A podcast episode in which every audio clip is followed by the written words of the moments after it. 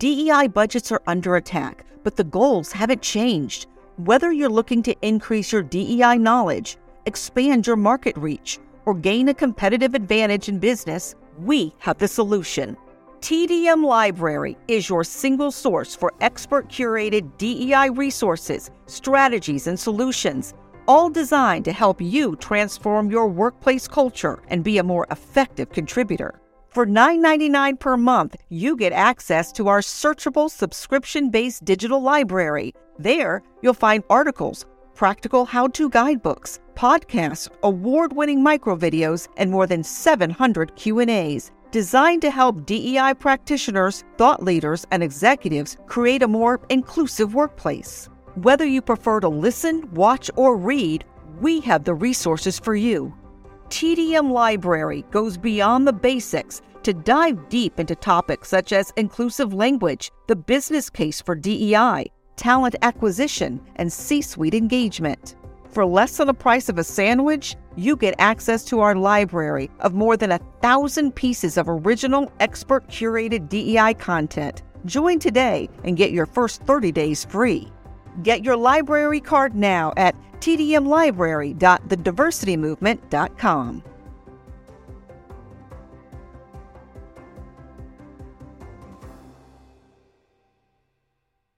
You can't stop me, nothing's gonna stand in my way. Nothing, nothing, I'm gonna fly higher. You're listening to the High Octane Leadership Podcast with Donald Thompson. The world is shifting around you. None of us were trained for this changing environment. You need high octane leadership in an empathetic world before your business is swallowed alive. This podcast focuses on actionable, hands-on tools you can use to become a high octane leader today and grow strong leaders throughout your organization to survive tomorrow. Join me along with global C-suite leaders, rising stars, ambitious entrepreneurs, and other leaders from across industries as we dissect, interrogate, and redefine high-octane leadership in an empathetic world. This podcast is your home for uncovering the tools, lessons, and strategies you need to push your leadership to the next level.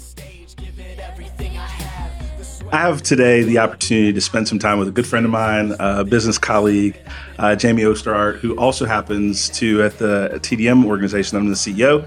Uh, Jamie has just been promoted to be our Chief Experience uh, Officer. And so, Jamie, congratulations and welcome to the show. Thank you so much. I'm so excited to be on the show today. So one of the things, and we'll dive right in, one of the things that we like to do is let our audience just get to know you a little bit. And so if you would take a few minutes and just talk about upbringing, family, education, whatever makes you feel more comfortable letting the audience get to know you. And then we'll dive in with some questions and we'll just cut it up and have some fun. Sounds great. Sounds great. Yes. So I am a very proud Coloradan. So born and raised in Denver. Uh, I'm the youngest of four, actually, and my parents moved around a lot uh, growing up, but we were in Denver. My parents lived there for about twenty-five years, so, uh, but before that, they lived in Chicago, San Francisco, D C, both born and raised in Pittsburgh, and uh, so growing up in Colorado, loved it there, very, very proud of it, um, and like to get back as much as I can. I had an interesting upbringing. I think I didn't really realize it until later. Um, but my dad was actually president of Samsonite in the Americas. And, you know, growing up, I was like, what's president? I only knew about president of the United States. But, uh, you know, came to realize later, oh, that's a pretty big job. And, sure. Oh, why is dad not here? He's over in China. He's down in South America. But I will say with all of that, I'm very, very grateful to my parents because they always made family a priority. Mm. So my dad would get up, he'd get into the office, seven thirty, get his work done. You know, he got in at six thirty probably, would open up his door and then have meetings all day and then come home and have dinner with us every night when he wasn't traveling. So that was really, having those family dinners was really, really important. And I was very lucky because my dad actually took some time after Samsonite, took a year off before figuring out what else he wanted to do. So he was the one taking me to school. He was the one taking me to ballet. He was the one going to my parent-teacher conferences. He had not done that with the other kids because he wasn't able to. So he had that time with me, which was really, really special. So I definitely credit a lot to my parents having that importance of family and importance of teaching us values and importance of hard work mm. and work ethic. Um, and so even though, you know, I've had people say, well, you grew up with all this privilege, you, which is true. But as we've come to understand at the diversity movement, that means a lot of different things. Right. And so, yes, I grew up affluent, you know, didn't have to worry about things that a lot of other people have to worry about. And I didn't realize that until later in life, just how lucky I was. And so that's something that I do think is important to recognize. And then I always think about, what can I do? What can I use my talents for? You know, my mom always said, you know, from the Bible, to whom much is given, much is expected.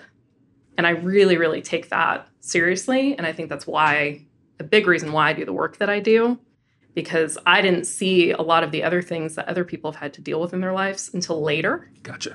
And now I, it's important to me to use the, the privilege that I have for others.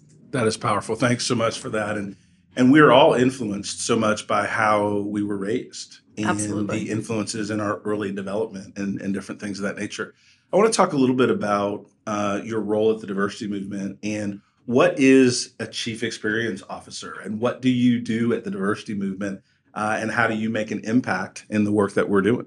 Absolutely. So I think, you know, in thinking about the title in particular, and you and I had some good conversations about it. And then once we landed on Chief Experience Officer, it was, that's it. Of course, that's it. And reading, you know, in the Harvard Business Review, it is a, a role that is becoming more and more important, especially in this day and age.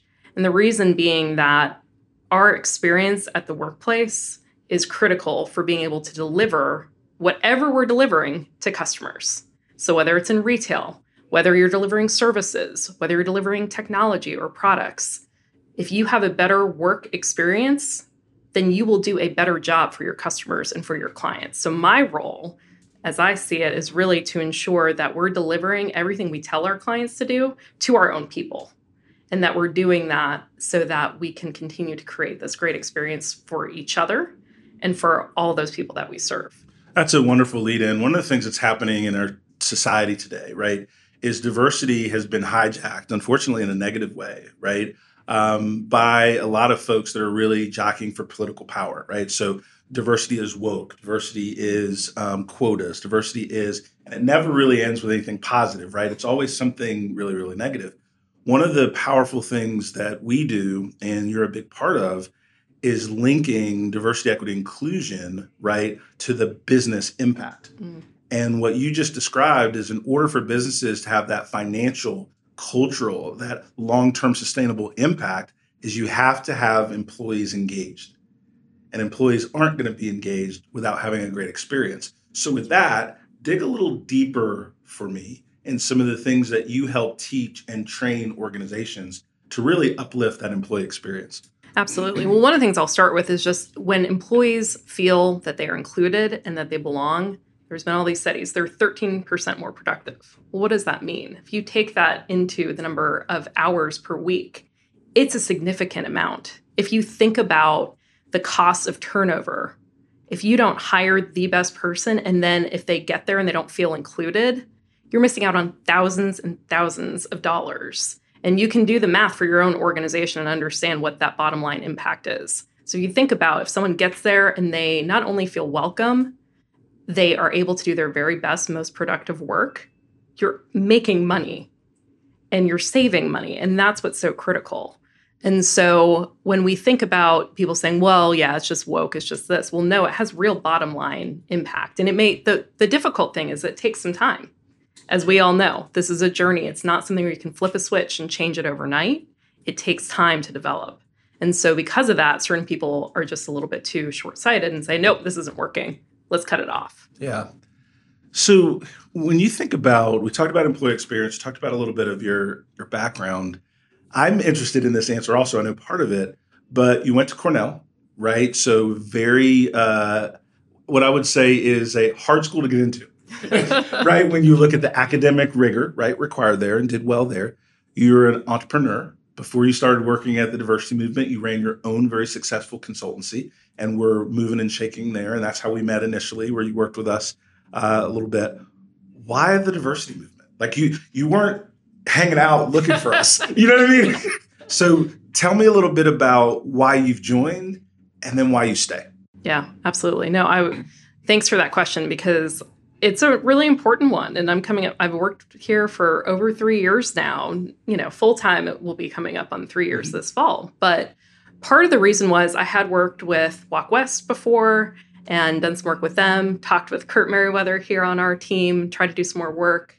And then I remember when uh, the course was being built, Diversity Beyond the Checkbox, Jackie Ferguson reached out on the team and said, hey, we really liked working with you at Walk West. Can you help us with some of this digital marketing stuff? And I said, I would love to, but I, I'm really not the best person for that. Let me recommend some other folks instead.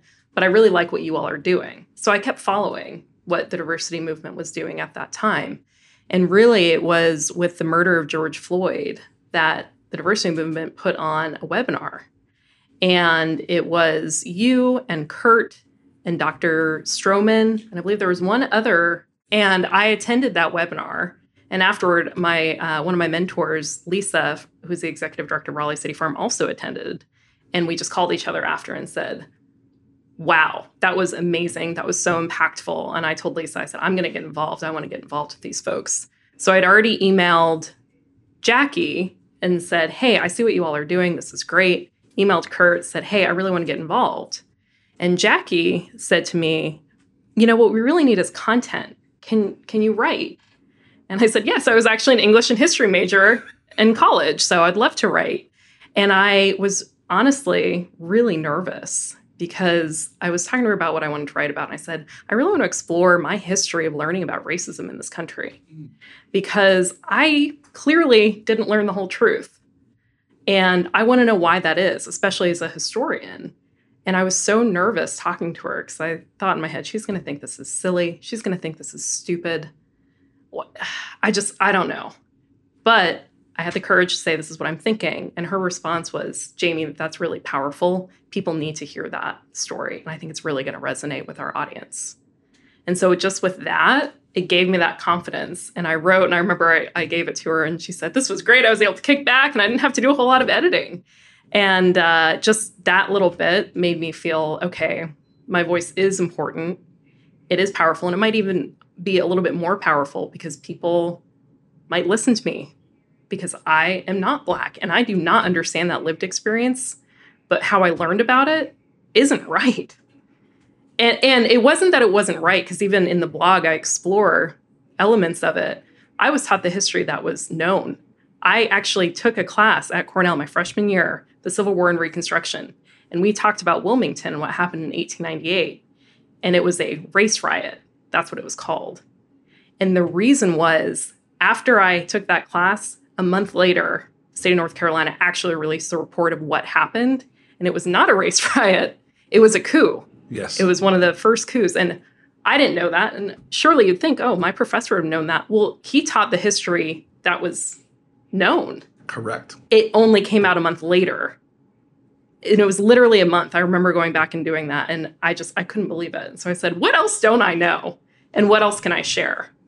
And so that was really the turning point for me, going to that webinar, hearing you, hearing Kurt, Doctor Stroman, and then really working on that blog with Jackie. And then I had the great privilege to work with Kurt and Jackie and our, our client and really help them and, and see that, yes, what I thought and what I could bring to the table was valuable.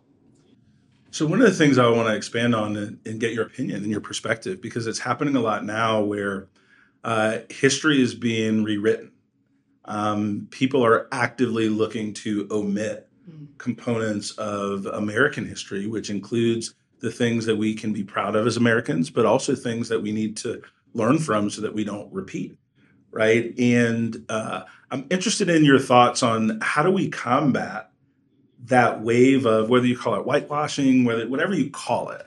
Yeah. Right. What do we do about it? How do we think about it? So one of the things that I read um, back around this time was the book Cast by Isabel Wilkerson. And she has in it a great section, and I will not do it justice. Uh, but she talks about this old home. And she talks about how she purchased this old home and how she wasn't the one that was responsible for building this home. She wasn't there one hundred years ago when the home was built, but she now owns it, and it's her responsibility to fix anything that's broken so that she can continue to live in this home. And so I like to think about it that way. If we don't know what the issues are, We can't fix them. And it's not about pointing blame and saying, well, your ancestors did this. But it's about, well, this is what happened. This is the facts and the history of it. What are we going to do about it to build a better world for the next generation? Yeah. And I think one of the things at the diversity movement that we've really worked hard to do is create that linkage between the work in diversity, equity, inclusion, and building a better business. Yep. And keeping that relatively simple, right? And certainly there are folks that are more on the social justice arena. We're aware, we're involved, but that's not the primary focus of our business. Our business is to help business leaders and the teams that they build, right, bring their best selves to work so they can be more productive and grow and add market share and all of that good stuff. In order to do that, you've got to deal with folks that may or may not agree with that just because they heard the word diversity. You talk to lots and lots of clients. What are some tips that you would give in terms of dealing with the uneducated, the uninspired, the downright critical uh, in the diversity space? Yeah, I appreciate that question. I'm smiling because a client just not that long ago said, well, we might have some people that come to this session that aren't bought in. Have you experienced that before? And I kind of smiled and said, yes, all the time, right, right. all the time. And and that's okay. And our whole goal, and one thing that Melanie Sanders on our team always says is, I'm not here to change your mind. I'm here to open your mind. And just thinking about that and that creating that safe space. And I think critically, it's also important to think beyond just race. Well, yes, that was the that's thing right. that for me was a big moment of awakening. And, you know, I can't believe it took as long as it did. But I have now come to realize all the different dimensions of diversity that impact me and my life and my family. And I think that's what's so important. It's things like disability. You're creating a better world for those who have disability, who, again, with the di- disability community, any of us can fall into that category. We can be in an accident. We could have an illness that suddenly befalls us. And, you know, you just can't predict what's going to happen. Yep. So why would you not build a better world for someone that, you know, you love that might be in that category? Why would you not want to build a workplace where they can go to work and make a living and have value? Same thing with the L G B T Q plus community. Same thing with any sort of dimension of diversity. Veterans, that's another one. People often say, well, you know, I do this and this and this. Well, yeah, you're diverse too, though. You were a veteran. You served our country. That's an important dimension of diversity. Being a caregiver, why, whether it's for an aging parent or a young child, that's an element of diversity. And so all these different things, if people actually stop and think about it, we're all just trying to build a world where everyone can be better and feel valued. And they can feel the way that I felt when Jackie said, no, this is a good idea. That's right. That's right. And I, I think the, the other thing that I would add to that is that we're actually trying to raise the standards of excellence in an organization. We're yes. not trying to limit them. Right. Sometimes yes. people are like, well, if I have to worry about this D E I stuff, am I lowering the standards? You're actually increasing them because we're creating an environment where inclusive leadership and empathetic management is not just table stakes, but it's something that separates you from others. And I like to use examples with metrics and explain to people the buying power of underserved communities. Mm-hmm. And in order to access that buying power, you've got to relate to that audience, right? And relating to that audience aligns with your marketing goals, aligns with your shareholder growth goals, aligns with your bottom line goals. And I think one of the challenges that that we have is that a lot of times our messaging doesn't align with the language of business. So therefore, we're not heard as easily. It's not always that somebody's against what we're doing. It's not always that they're negative or a naysayer. Sometimes we have to recalibrate how we talk about a subject so that we may not lead with diversity, equity, inclusion. We may need to lead with growing your talent base. We may need to lead with reducing turnover. We may need to lead with what is the value of a high-performing leadership team. Right. And when we do those things, now we're talking the language of leadership. And not only does that help you get uh, programs funded better, uh, but it helps you get programs funded faster. Right. Because people naturally want to speak in the language they understand. Let's take a quick break. As a Black professional, I faced many challenges inherent to contemporary America. I had to fight to secure my place and fulfill my dreams. Underestimated: A C E O's Unlikely Path to Success is my story. Whether you are a young person of color, a rising leader in your organization, or someone who may feel a little bit lost, there is a path forward that is built on grit, determination, perseverance, and drive. I've dedicated my career to developing my leadership skills and then coaching others toward success. In Underestimated, you can follow my unique path, uncovering business and life lessons that can help anyone realize their dreams. You can order Underestimated wherever books are sold and find more information at donald thompson dot com. Now, back to the show. That's exactly right. And I think the point you made about we're not lowering standards, that's what people think, but there's so much talent out there just right. waiting to be unleashed. Someone said that at a conference I was at last year, and I love it. And even this morning I was with a client and she was talking about their board and how they were really intentional recently about, rather than just tapping someone on the shoulder and saying, do you want to join the board? They open it up. They encourage people from these different communities to actually apply. That's right. And now they have this amazing group that they never would have had otherwise. And it was just that moment of, yes, it took a little bit of extra work. It took one person championing the idea, but now they have this amazing team that they wouldn't have had otherwise. One of the things, Jamie, that I'm, a lot of things I'm super impressed with. I'm a big fan. I'm, I'm glad that that we're in business together. I've watched you over the years as a leader in your own right, as a manager in, in your team's success. What are some of the things that you believe and have emulated that you admire in inclusive leaders? That's a, a really great question. And I've always tried to take things from leaders that I admire and kind of build it into what, what I do. And one thing that you do very, very well is make sure that everyone has the ability to be heard. And, and actually pausing and saying, Jamie, do you have something else to add? Now, you know me, usually. You don't need to ask me twice. Um, but... With other people, especially those that are more introverted, they do need that extra beat. They do need that extra space. That is one small, but it can be very significant thing. And anyone can put that into practice today. And just recognizing that we need to create space for all of those voices to be heard. And so that's definitely something that I've tried to take from you, or even just pausing and saying, let me think about this in a different way. Yeah. And and I think, too, one thing that I really appreciate about your leadership style is let's talk about this together. And let's, in, in giving feedback, it's to make each other better. It's not chastising and you did this wrong, but it's, hey, have you thought about it this way? Let's let's maybe do this moving forward. And it's just, people are so much more open to that. I know I personally am. Sure. But most people are. Yeah, yeah, that's right. They're, most people are much more open to, let's work on this together, rather than you did this wrong and this wrong and this wrong.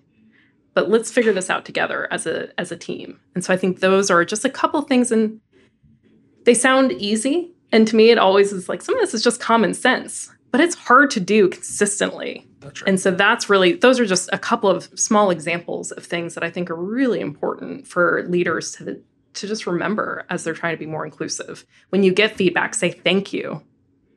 And then respond. Yeah. And even just taking that breath and saying thank you. Because sometimes when you get feedback, we both know this, that yeah. doesn't, doesn't feel great. Doesn't great.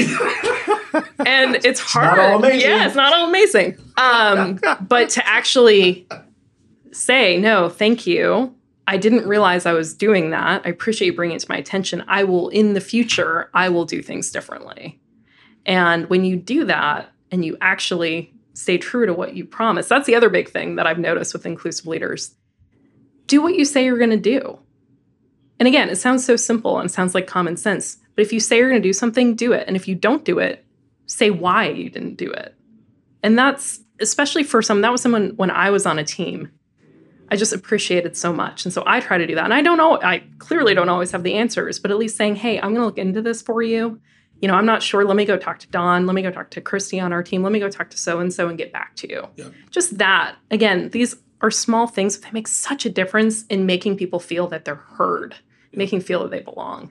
One of the things I had to learn and grow in as a leader is to slow down to speed up. A lot of the harshness or or or things that I would say with rhythm were in the name of being efficient, mm. in the name of saving time, in the name of being more productive. And I didn't really understand the downstream impact, right, of that negative moment, mm-hmm. right, in someone's life. Like I, I just mm. I just didn't understand, right?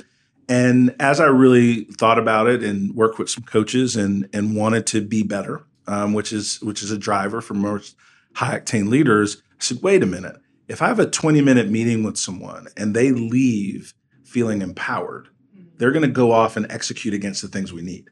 If I have a twenty-minute meeting with someone and they feel degraded, they feel down, they're not going to immediately go fix the problem. They're going to be focused on how they're feeling, that they don't feel, is this the right place for me?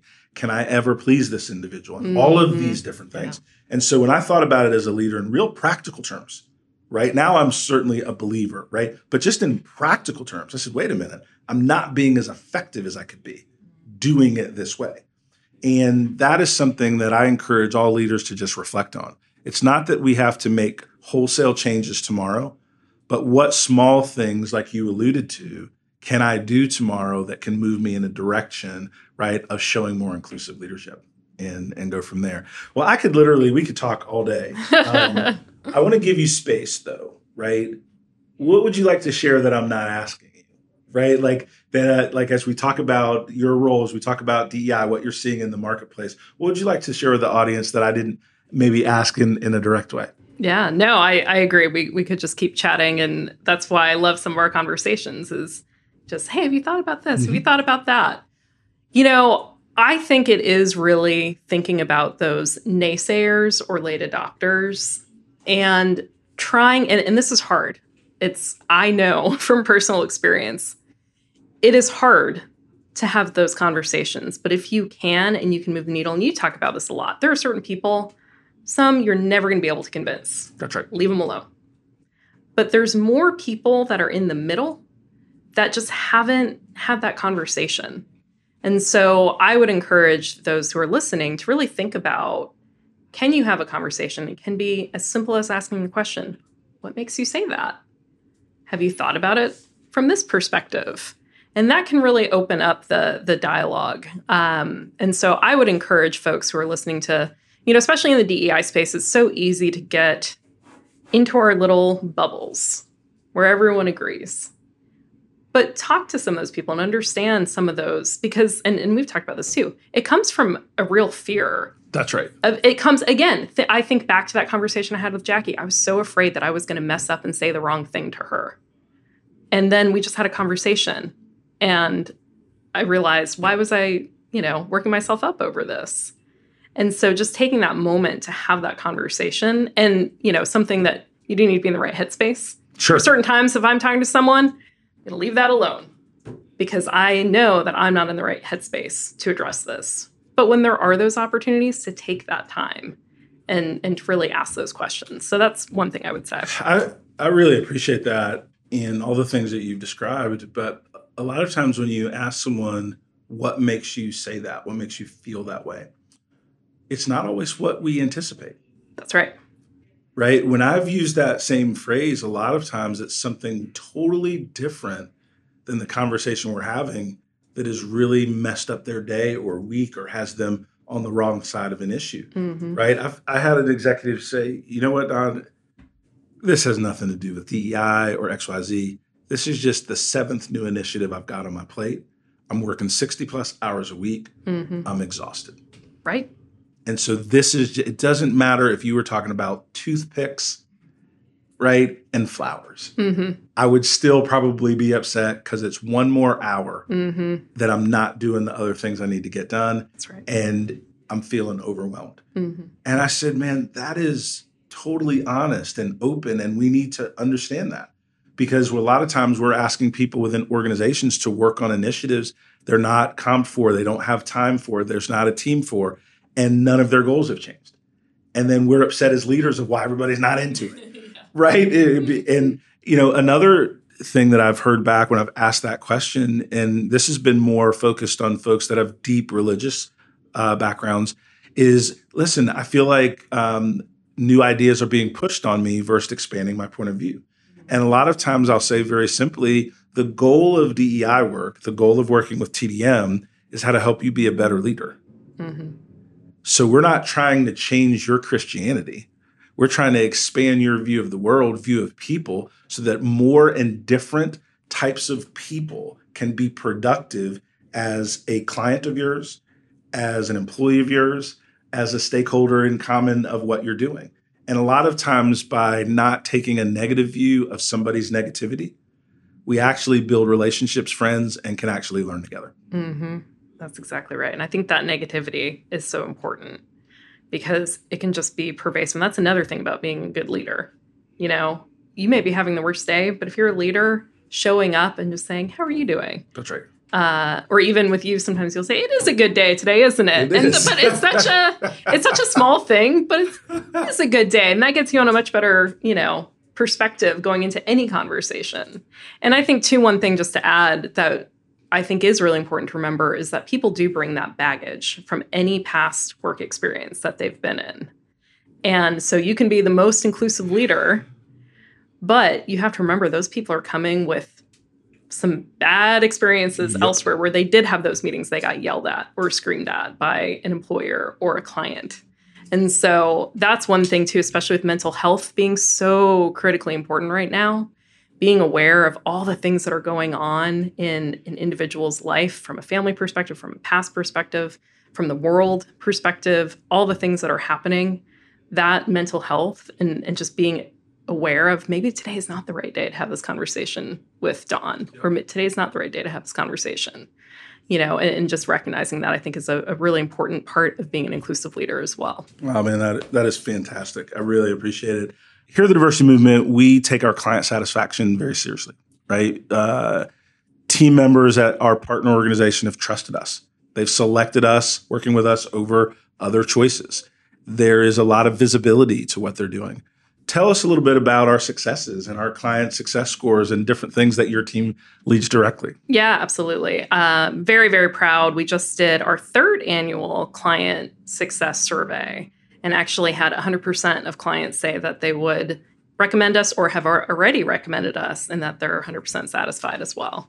Um, you know, I'd love to get everyone to be extremely satisfied, but I'll, I'll take the satisfaction to very satisfied. Uh, so incredibly proud of that. That's especially because awesome. This work is hard. And I think that's what people do appreciate about the diversity movement is that we're not those folks coming in saying, you have to do this and you have to do that. No, we're trying to meet you where you are and help you move forward.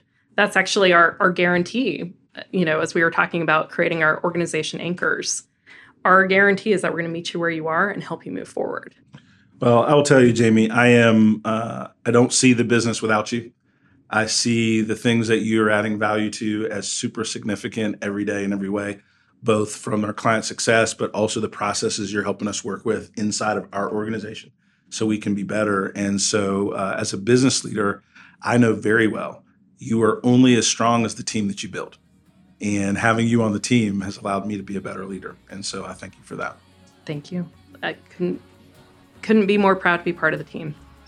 Folks, uh, we're going to wrap it up with here, with with this last statement that I'll that I'll make. Um, it's really about the impact you're trying to make, and it's not actually the steps that you perceive to get there. It's the steps that you and your team perceive to get there. If you include your team on the how to get something done, you're going to get innovation. If you include your team in how you're going to achieve your goals, you're going to gain motivation. And if you include your team in using that term inclusive leadership to kind of end things, then you're going to get that employee engagement and retention that you're searching for. So D T, over and out. And Jamie, thanks again for spending some time. Thank you.